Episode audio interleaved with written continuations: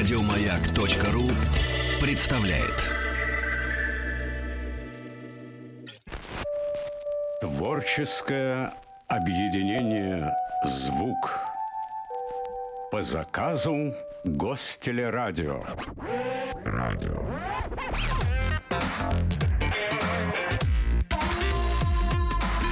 Сергей Стилавин и его друзья. На Граждане, сегодня я уже делал анонс того, что нас ожидает э, в этом часе. Вы этого часа прекрасно дождались. 9 утра по Москве с копейками.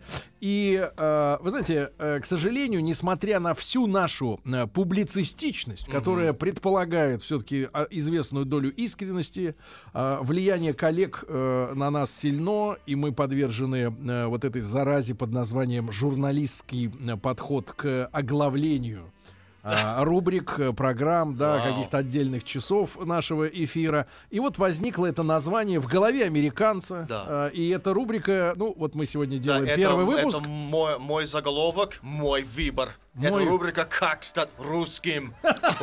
Слушайте, это, конечно, цинично, очень циничное Это название. цинично. Как стать русским? Подожди, подожди, А, да. еще раз скажи без музыки, давай. Ну, как стать русским. Еще Сейчас- раз. Сейчас хуже. Нет, Ну-ка. теперь это R будет хуже каждый раз. У меня только, может быть, три раза в день, но я могу это Но делать. о чем идет речь? Э, о чем идет речь, Тим? Какая Ну, в этой идея рубрике была? мы хотим, а, я особенно хочу а, понимать, ну, в мифе. Например, сегодня мы будем обсуждать кухню, хорошая тема, продолжается еда. И откуда это? Однажды я был на поезде, полный поезд, и была огромная ссора. Даже люди из других купей, все собрались в одном купе, чтобы продолжать ссору. Один человек защищался против всех остальных. Он сказал, что борщ был придуман не русскими, не украинцами, что славяне вообще никогда не сами не делали супы. Он обвинял народу, или не, за- не обвинял народу Владислава за создание Так. борща.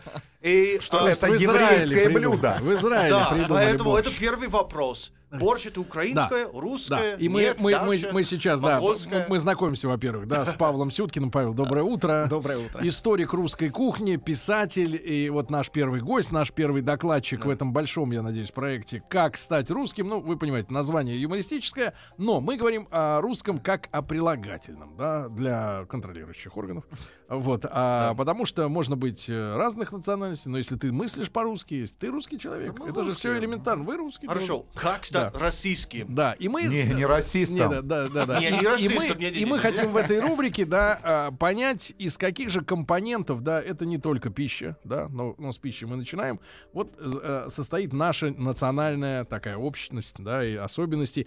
Э, Павел, тогда прошу на первый вопрос э, гражданина Керби. Спасибо, да. Ответить Вы, вы- Это вы не меня мой- несколько... Это не мой вопрос, это вопрос из вагона, простите. Вы меня несколько пугаете терминами гражданин и докладчик. Я все-таки хотел бы здесь быть собеседником больше. Ну, э, тем не менее, вот вы на самом деле попали в точку очень этим вопросом. А, пот- Потому что начали вот говорить, а вот что такое русский, да, вот что такое русская культура, именно с кухни.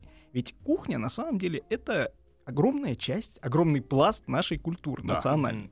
Вот. И э, я бы сказал, она гораздо ближе, гораздо более, ну, там, народная, демократическая, как и угодно, близкая, скажем так, сердцам каждого человека, чем какие-то многие другие аспекты нашей культуры.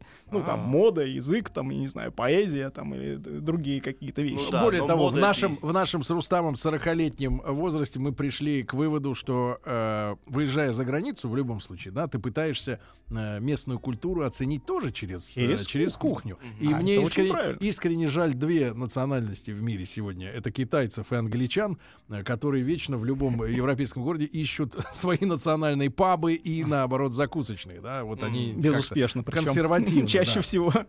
Да, так, так вот, борщ, да. А, борщ, действительно. На самом деле очень показательный пример. Это такой извечный спор славян между собой, цитируя классика, э, кому же принадлежит борщ. Так вот, я на самом деле склонен э, считать, что есть блюда, которые, и на самом деле их большинство, вот таких исторических блюд, которые гораздо э, старше, чем любые сегодняшние национальности.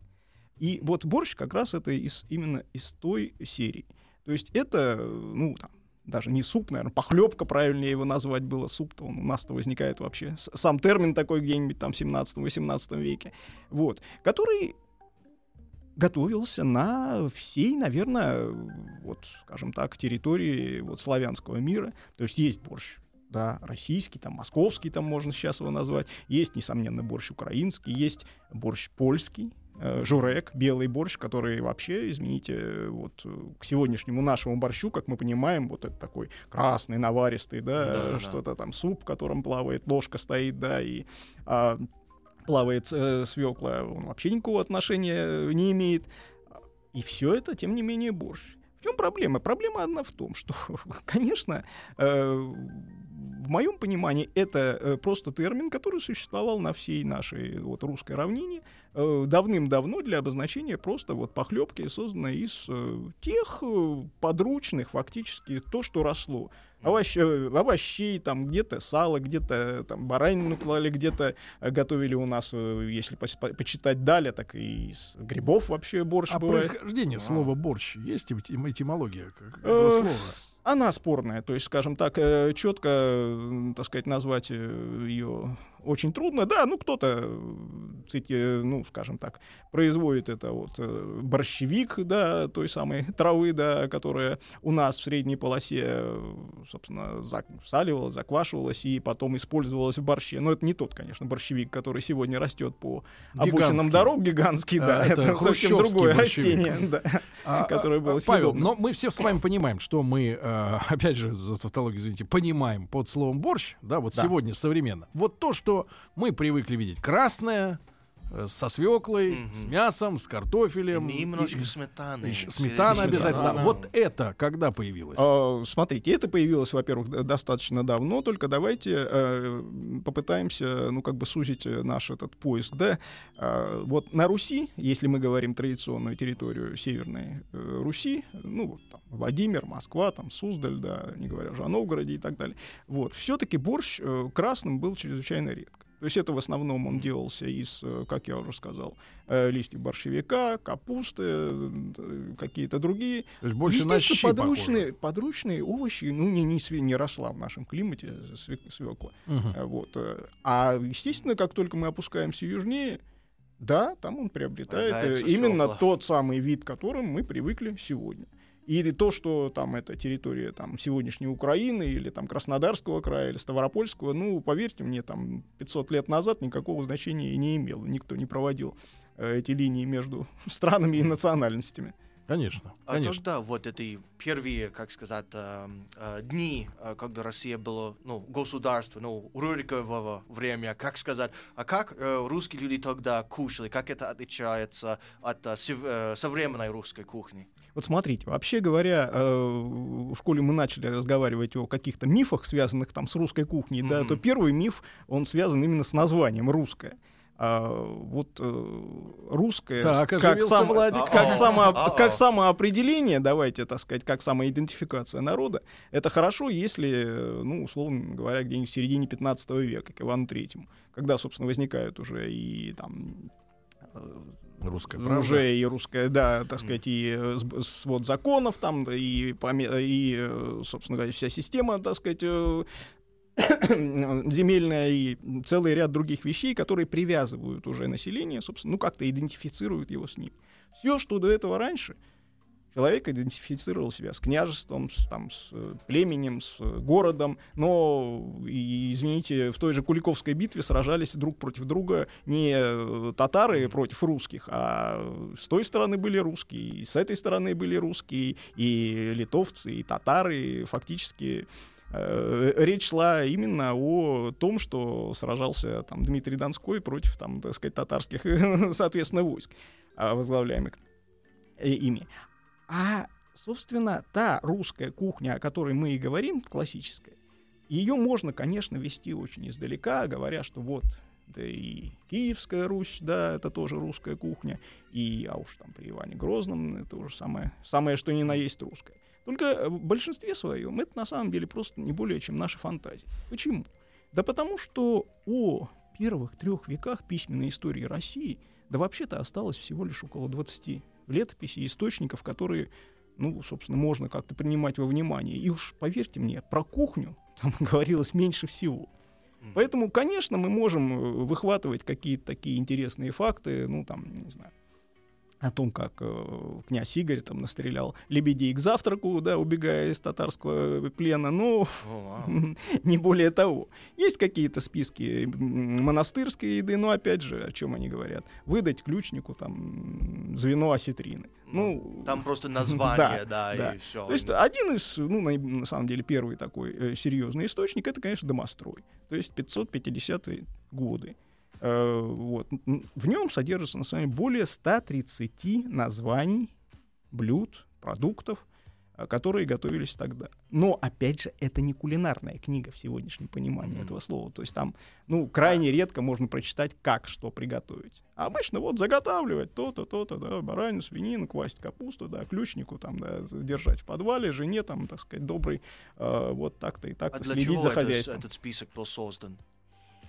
Об этом на самом деле очень долго спорят и сегодня ученые. То есть некоторые считают, что домострой — это вот якобы описание той самой простой российской семьи, простой российской жизни, как вот как будто бы срисованная с картинки. Или щи- проект. да. Другие считают, что на самом деле, да, действительно, это больше такой проект, это больше такие рекомендации о том, как вести праведную и хорошую жизнь. Мгм. Не, не более того. И с реальной жизнью он имеет очень Вам малое отношение. так, и вот Хорошо, так. Павел, Павел, э, у нас в гостях сегодня Павел Сюткин, историк русской кухни, писатель. Мы сегодня говорим о... Ну, в принципе, наша тема заявлена была как чужая культура, да, повлияла на нашу кухню. Мы к этому обязательно э, приступим сейчас совсем скоро. Но, наверное, тогда уместно будет, Павел, сказать, что, э, ну вот, борцом, первым борцом с э, русской э, кулинарной, в том числе, культурой, да, был Петр Первый ну, официальным таким борцом. Значит, на момент его пришествия на трон уже что-то было сформировано, да, э, вкусы, привычки, Предпочтение. который он и стал, ну, самый банальный пример, который, естественно, все знают, это кофе, да, который э, и насаждал активно в нашей стране. До Петра, вот он сам лично воспитывался э, на чем? Что это из себя представляло там на момент 17 века, да? Ну, смотрите, э, конечно, э, когда мы говорим об отличии той самой средневековой кухни от сегодняшней, нужно понимать несколько просто принципиальных отличий. Первое и главное, наверное, средневековая кухня — это не кухня удовольствия, это кухня насыщения. То есть э, вот все эти изящные блюда, соусы какие-то, там фритюры какие-то, там... Э, это Да, новое. манеры там э, подачи. Это все крайне редко характерно для средневековой кухни. Ну, наверное, конечно, там за царским столом там все это как-то более-менее красиво подавалось. Но э, здесь нужно иметь следующий еще момент, что пища и за крестьянским столом, и за, ну, там, боярским, да, она по сути своей одинакова. Она вся идет из натурального хозяйства. Э, Вот то, что вырастили, по сути дела, то вот там приготовили и подали на стол. Причем методы этого приготовления, они тоже, ну, не сильно ведь разнообразные. Ну, сварить, пожарить, ну, там, потомить в печи. Вот. Поэтому разница в основном в количестве блюд. Ну да, конечно, крестьянин там может там, раз в неделю, два раза в неделю мясо ел. У боярина там по 50 блюд стояло, там, может быть, на царских приемах и до, и до 100. э, Если мы подавалось. говорим о народной еде, да, все-таки мы народная программа, Ну и да. мы сегодня представляем себе, естественно, очень хорошо рацион обычного россиянина э, по всей стране, да, а, то обычный, обычная пища, да, ежедневная, э, у крестьянства из чего состояла? А, значит, в большинстве своем все-таки она стояла, у нас, по крайней мере, в нашем климате, это все-таки зерновые, каши, горох, э, вот э, эта вещь. Дальше овощи, мясо любое, оно... А в каком виде века. мяса? Нет, ну, в каком мясо-то всегда было, понятно, была охота, была там, так сказать, даже Я если зачатки что животноводства. Что-то просто как-то вареное на тарелку все или как, как, как- какое Да, приготовление? да, да. Вот вы тоже правильно, ну, так сказать, говорите. Вот, так вот, э, ну, во-первых, да, мясо действительно крайне все-таки редко, ну и скорее, скажем так, как некая приправа, так сказать, ну, я имею в виду в такой массовой кухне, да. А, то есть основные калории все-таки получаются из там каши, зерновые. Позвольте Если про мясо, какое мясо, Павел? Э, Это свинина, вот говядина. Это, э, да, интересный вопрос. У нас существует э, полнейшая иллюзия, что, значит, в России основное мясо — это говядина. Ну, на Украине свинина, да, там, а на Востоке баранина. Так вот, э, должен разочаровать вас, всегда э, на Руси основным мясом была баранина.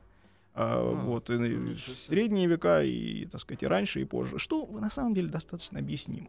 Э, Потому что, ну, извините, зарезать корову, это, ну, да, по осени, там, может, и не каждый год ты еще, да, и... Она много там чего её может надол- дать. надолго Ну, её- Ну, она да много, конечно, съесть даст, нужно. но в отсутствии Нет, холодильника... я имею в виду, много чего дают. И молоко, и телят, Да, правильно? да. Ну, ну, есть ну, резать корову, это значит обрезать все, все генеалогическое древо коровы. Вот. В других А- странах, например, в Америке, в Аргентине, в больших э, странах, где много пространства, они режут коров и так и живут. а в России почему-то Ну, конечно, решили но все-таки ну, у нас никогда не было такого пастбищного земледелия, как там э, вот в странах Много таких, как лесов, Америка, там Аргентина, э, даже если отвлечься от э, там временных там факторов. Конечно, Россия это страна лесов, там Брат, болот, мы говорим о рек, питании да. до того, как Америка появилась. Мгм. В Да, этом особенность. Это было задолго. Вас там индейцы были? Она была, э, скажем так, до того, как она была нами открыта, Давайте европейцы. так. Там ничего не было. Ну не, были индейцы, прекрасные люди. Там Чингачгук Там был. Леонардо Пелтер и его друзья, да. А, Павел, так мясо было деликатесом. Вот. Э, Мясо было, э, ну, если мы говорим о, о крестьянской кухне, то трудно назвать его деликатесом, скажем, оно было, ну, нечастым продуктом, то есть оно, конечно, было привычным и понятным продуктом, но просто давайте представим себе ту, ту самую средневековую жизнь средневекового крестьянина. Ну да, вот, так сказать, есть корова, она дает молока, пока она там дает молока, ну, как у нас на ферме, знаете, каждое утро приходит и спрашивает, ну, что, буренка, сегодня будем сдавать, молоко или мясо уже? Вот. Так вот, э, пока она дает молоко, она дает. Потом, значит, на мясо. Ну, как это? Ну, раз в год, два года. А Вот. Есть баранина, которая, да, вот там в хлеву они там бегают, эти овечки, э, вот, э, да, их можно там время от времени э, Но в зарезать. основном Но мы, это- но это получается, не часто. были, мы, получается, были все-таки такими, ну, не веганами, но достаточно по сегодняшним И- меркам постная И пища, это да? правильно на самом деле, потому что когда мы говорим об отличиях русской, э, вот нашей национальной такой сложившейся кухни, то, конечно, обращает на себя внимание огромное количество вот этой вот овощной, э, круповой, там, кашной и прочей. э, Напомню, что не было на тот момент традиции. картофеля в России, Да, да? картофеля, конечно, Ну да. не было. её- Тогда основной овощ. Это- Основной овощ это репа, это сельдерей, э, корень сельдерея, это который... Репа вместо картошки, это трудно, трудно представить. Но ты ешь сырую, наверное. Ну, вы а ведь знаете, репу можно парить. Конечно, да, ее можно было парить, можно было приготавливать каким-то или там с медом, да, э, реп, репа в патоке, например, такой рецепт дошел до нас. Еще, ну, патока это всего э, просто жидкий мед тогда имелся в виду. Э, Конечно, такие рецепты интересные были. Но на самом деле русская кухня это не только репа, это и крапива, и там я как уже сельдерей, и сныть, Ну, вот на слове, на слове крапива американец подуныл немножко, но я, сделаю, я сделаю сейчас крючок, который нас э, заставит в ближайшие пять минут, а именно новости и новости спорта слушать с особым э, трепетом и поглядывая на часы, чтобы скорее вновь вернуться к Павлу Сюткину, историку русской кухни, писателю, который сегодня у нас в гостях в рубрике м, э, «Как стать русским». Мы говорим о кухне, о влиянии зарубежной кухни. Мы поговорим, Тим, о том, что значило для русского человека конопляное масло. Да. Конечно, конечно, мы не можем не поговорить о конопляном масле. Это Да. следующее. Есть захотелось. Творческое объединение «Звук» по заказу Гостелерадио. Радио.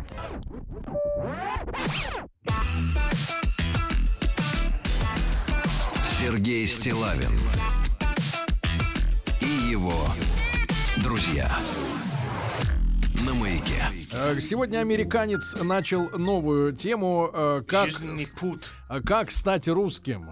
И он хочет исследовать нашу, можно сказать, культуру в разных аспектах, чтобы пропитаться нашим бульоном, соусом. Вот. Ну и начали с еды. Плохая тема, конечно, для утра, потому что у меня началось от- отделение желчного сока. Я вижу, вижу, чувствую по себе, что мне хочется закусить. А еще лучше и...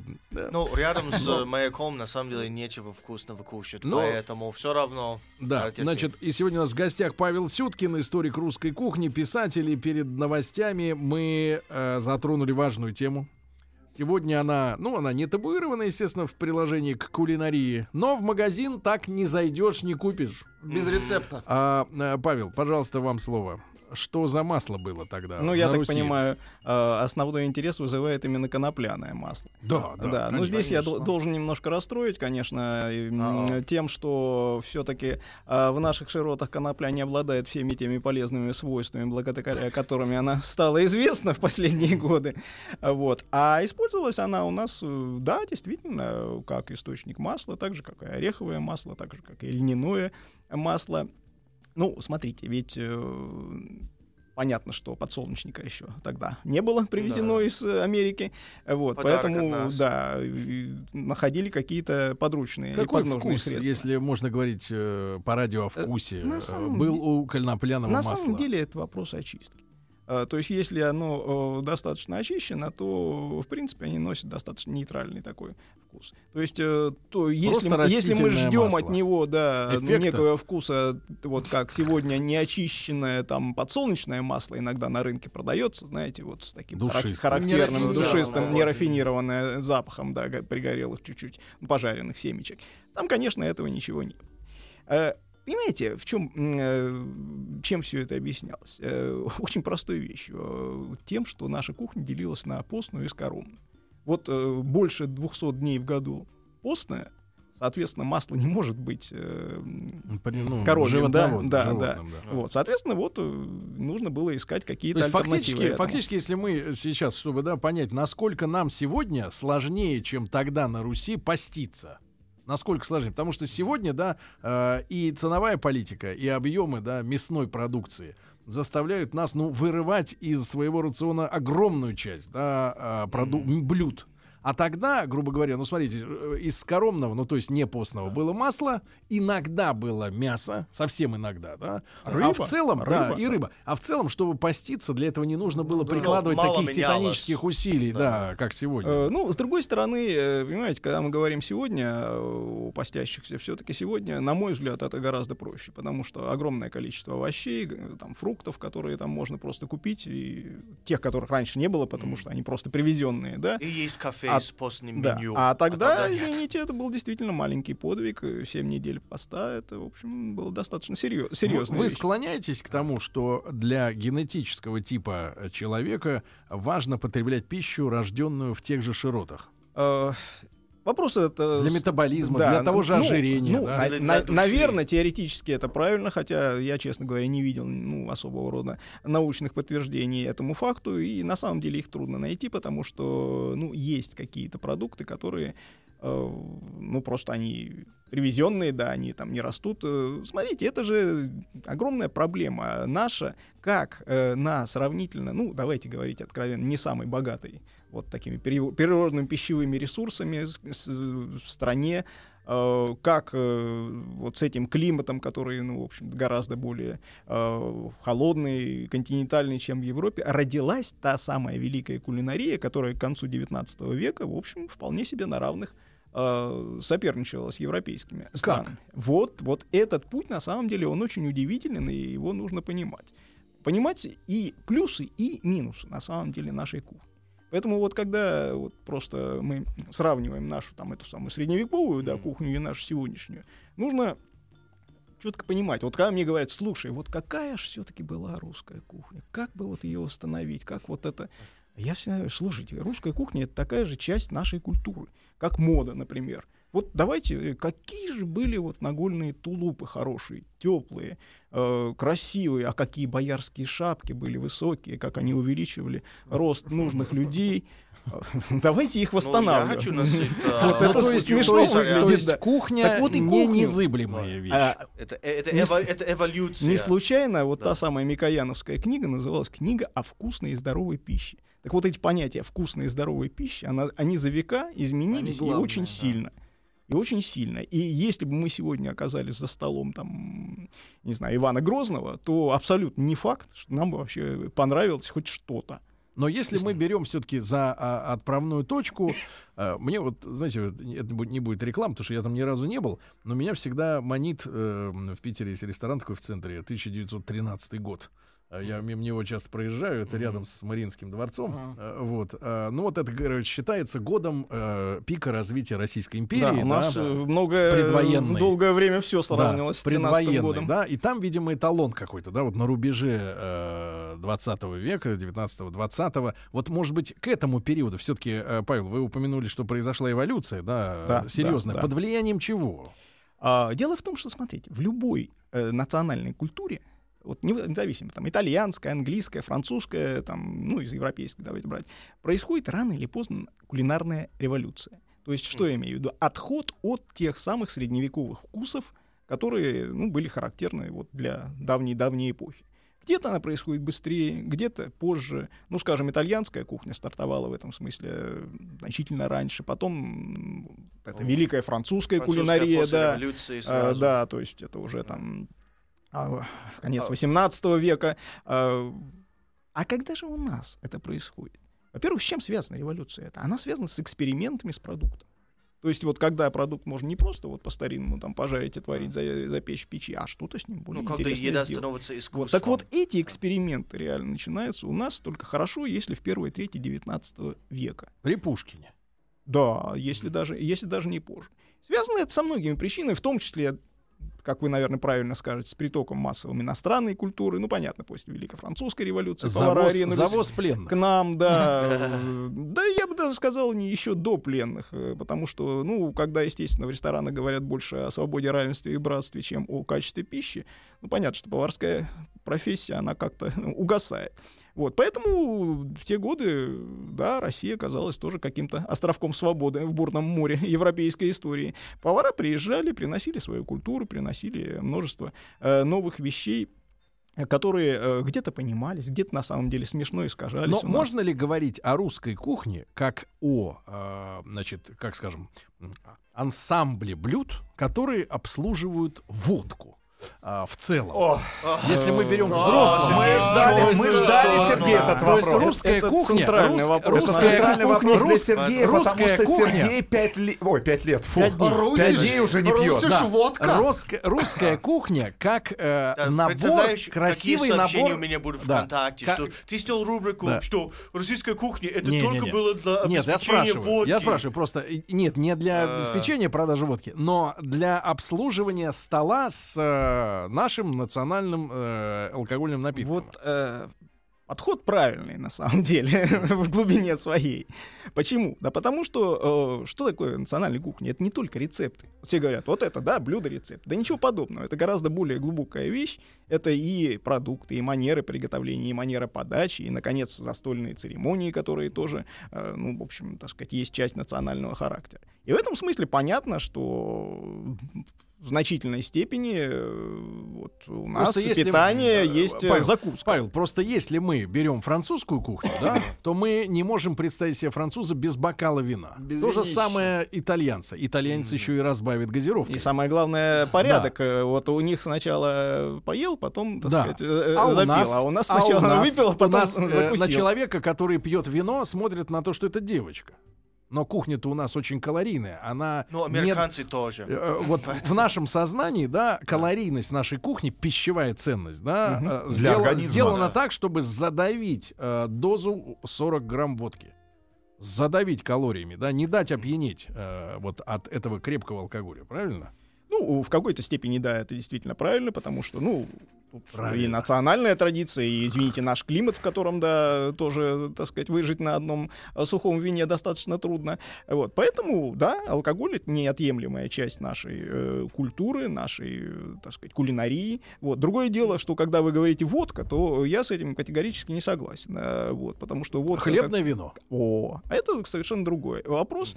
Вот, э, то есть э, я бы сказал, это тот самый дистиллят, который характерен для всех, собственно говоря, И- национальных и, и это хлебное вино настолько часто и настолько много а, предки, а, как сказать в России, ча- ну, пили это.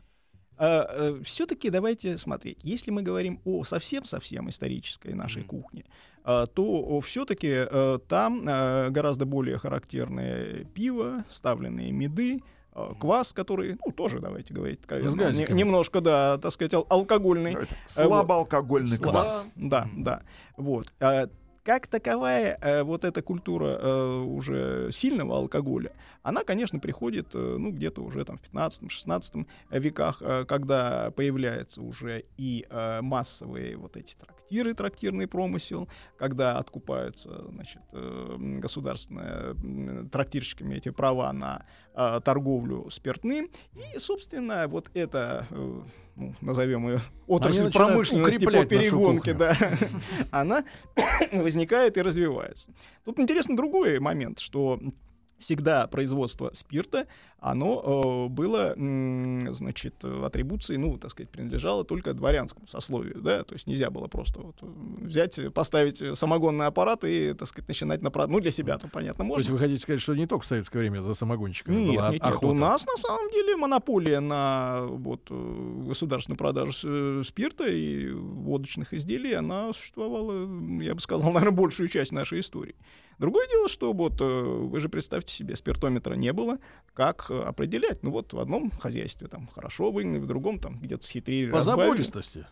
А как ее забористость определишь? Это А, же сопьешься, на это же вредная Водочный профессия. сомелье. Так как? Вот, вот. Так вот и был придуман, на самом деле, достаточно простой и понятный для тех времен прибор, давайте говорить. То есть это такая круглая колба металлическая, которая снизу, в которую наливалась. Там были специальные деления, допыла- значит, вот полностью а, доверху наливалась вот эта вот жидкость, которую Мгм. надо было И тестировать. выпаривали? Внизу поджигалась, доводилась где-то до 80 градусов и выпаривалась.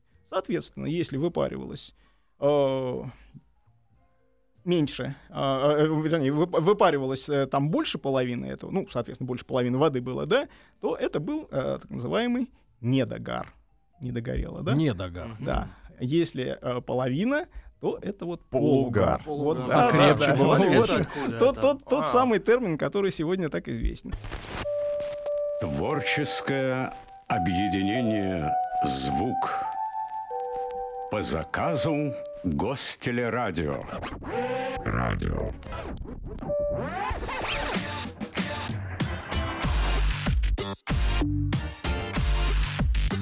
Сергей Стилавин друзья на маяке. Сегодня в гостях у моего друга Тима Керби в рубрике «Как стать русским» друг Павел Сюткин, э, историк русской кухни и писатель. Э, ну вот, чтобы стать русским, надо э, поесть русской еды, правильно? Да, это точно. Да, и надо, надо полюбить ее, правда. Невозможно есть и морщиться. Вот и А её какая люблю гадость, какая гадость, день. да. А, так вот, а, Павел читает нам лекцию сегодня, а, ну, в принципе, о многом сразу а, хочется узнать, да, и в том числе вот мы коснулись полугара, да, методика выяснения крепости а, перегонных напитков на Руси, да. Да, да. Вот. И я думаю, что стоит э, разоблачать э, несколько мифов. Первый. Менделеев придумал водку совсем. А, ну, Менделеев э, не придумывал водку, давайте поймем сразу, да, то есть то, что Менделеев придумал, это э, оптимальное соотношение э, вот, спирта и воды для его, так сказать, наилучшего смешивания. Вот, водка — это некий побочный продукт, который возник из этих И исследований. какой это процент? Это правда, это 40 или он придумал другой процент? А, ну, оптимальный? 38, там, да, точнее, э, градусов, э, соответственно. Кстати да, говоря, это с- а, да, Павел, с- тогда есть смысл разобраться вот с этим вопросом, почему при Николае II, Мгм. да, и впоследствии уже товарищем Сталиным, да, было, была закреплена для нашей территории э, формула спиртного напитка как разбавленный спирт водой, да, потому что мы понимаем, что э, это, в принципе, по сравнению с полугаром, это отрава.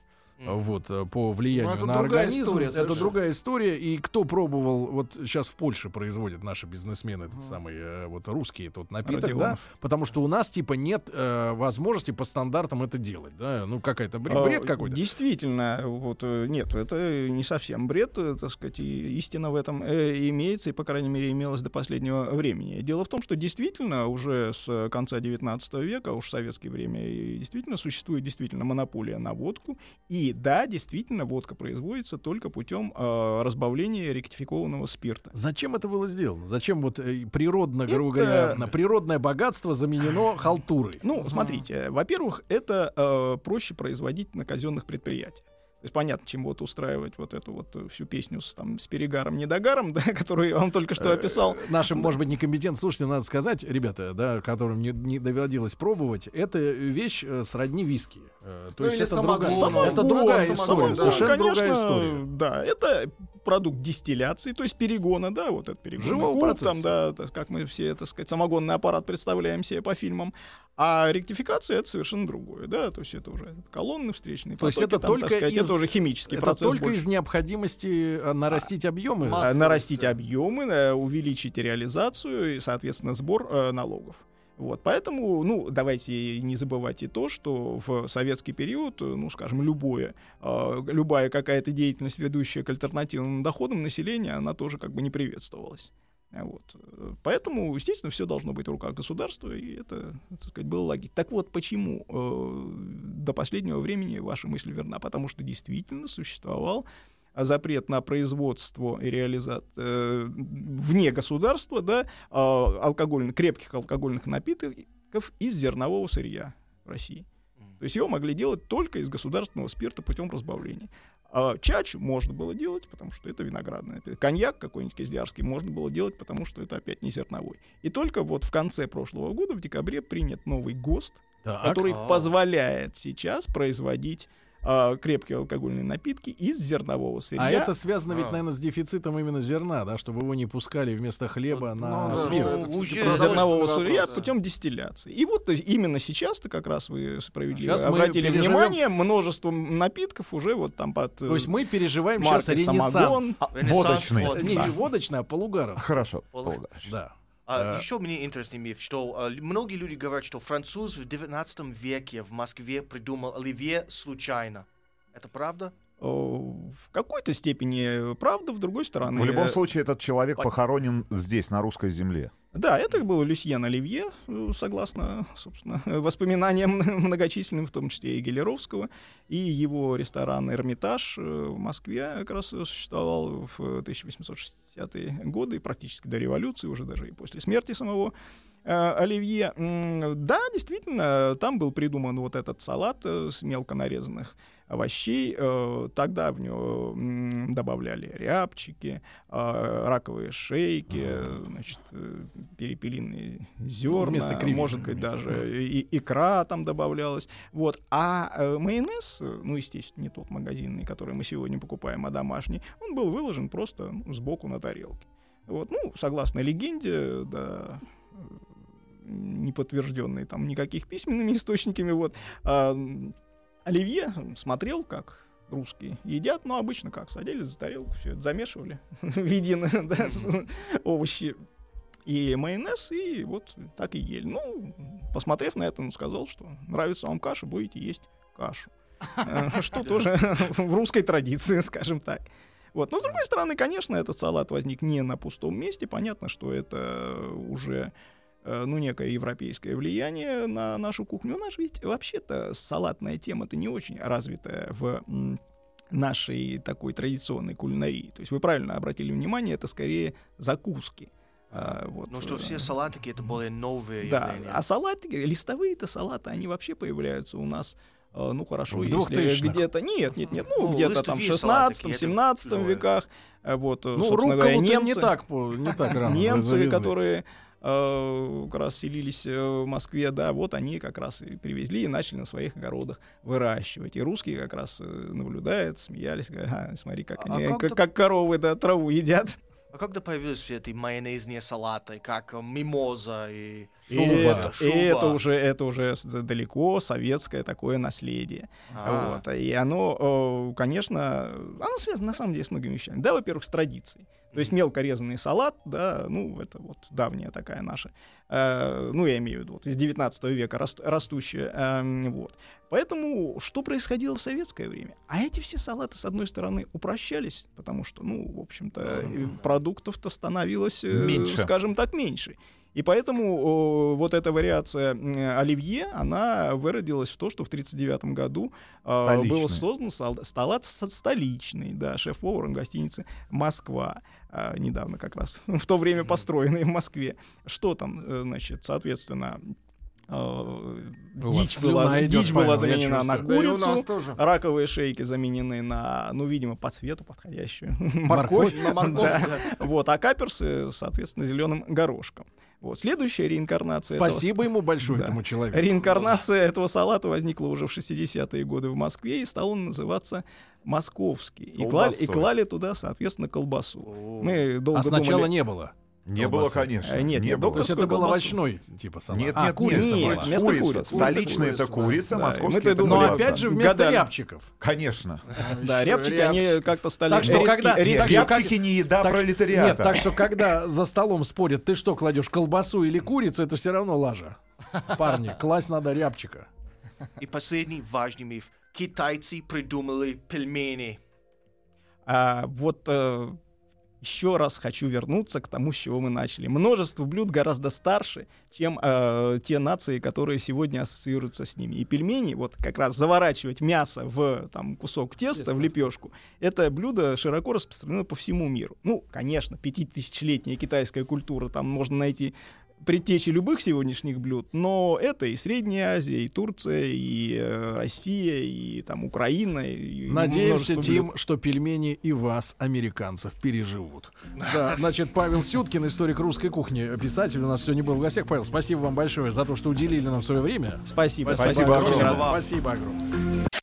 Еще больше подкастов на радиомаяк.ру.